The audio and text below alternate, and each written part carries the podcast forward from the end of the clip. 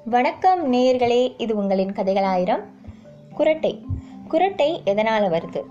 நாம் சுவாசிக்கிற காற்று மூக்கு வாய் தொண்டை மூச்சுக்குழல் வழியாக நுரையீரலுக்கு போகுது. இந்த பாதையில் எங்காவது தடை ஏற்பட்டுச்சுன்னா குரட்டை வரும். விழிச்சிருக்கும் போது வராத குரட்டை தூங்கும்போது மட்டும் ஏன் வருது? ஏன்னா தூங்கும்போது தொண்டை தசைகள் தளர்வடைஞ்சு ஓய்வெடுக்குது. அப்போது மூச்சு பாதையில் அளவு குறுகிருமா? இப்படி குறுகிய பாதையில் சுவாசக்காற்று செல்ல முற்படும் போது சத்தம் இடுவது வழக்கம்தான். அடுத்து மல்லாந்து படுத்து உறங்கும்போது தளர்வு நிலையில் நாக்கு கொஞ்சம் உள்வாங்கி தொண்டைக்குள்ளே இறங்கிடும் இதனால் மூச்சு பாதையில் தடை ஏற்பட்டு குரட்டை வரும். வேறு சில நோய் சார்ந்த காரணங்களும் இந்த குரட்டை வருவதற்கு காரணமாக அமையுது. இந்த சளியுடன் கூடிய மூக்கடைப்பு ஒவ்வாமை சைனஸ் தொல்லை அடினாய்டு டான்சில் வளர்ச்சி மூக்கு இடைசுவர் வளைஞ்சிருக்கிறது. தைராய்டு பிரச்சனை. உடல் பருமன் கழுத்தை சுற்றி கொழுப்பு அதிகமாக இருக்கிறது இந்த காரணங்களும் குரட்டை வர்றதற்கு காரணமாக அமையுது. அதுக்கப்புறமா புகைப்பிடிப்பது மது குடிப்பது அளவுக்கு அதிகமாக தூக்க மாத்திரை சாப்பிட்றது.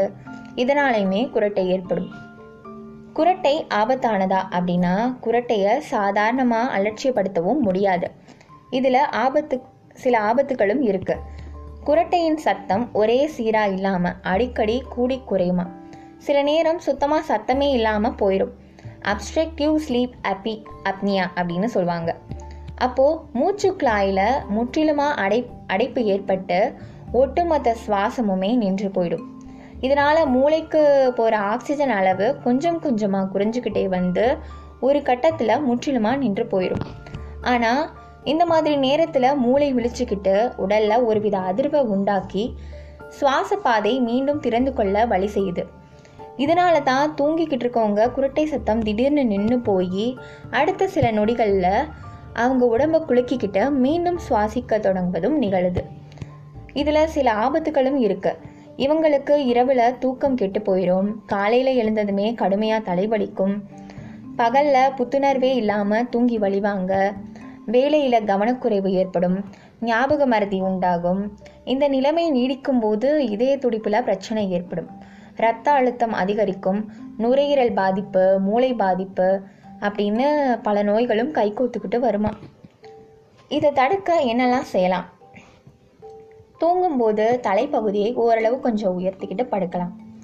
மல்லாக்க படுக்கக்கூடாது. ஒரு பக்கமாக தலையை சாய்ச்சி படுக்கணும்.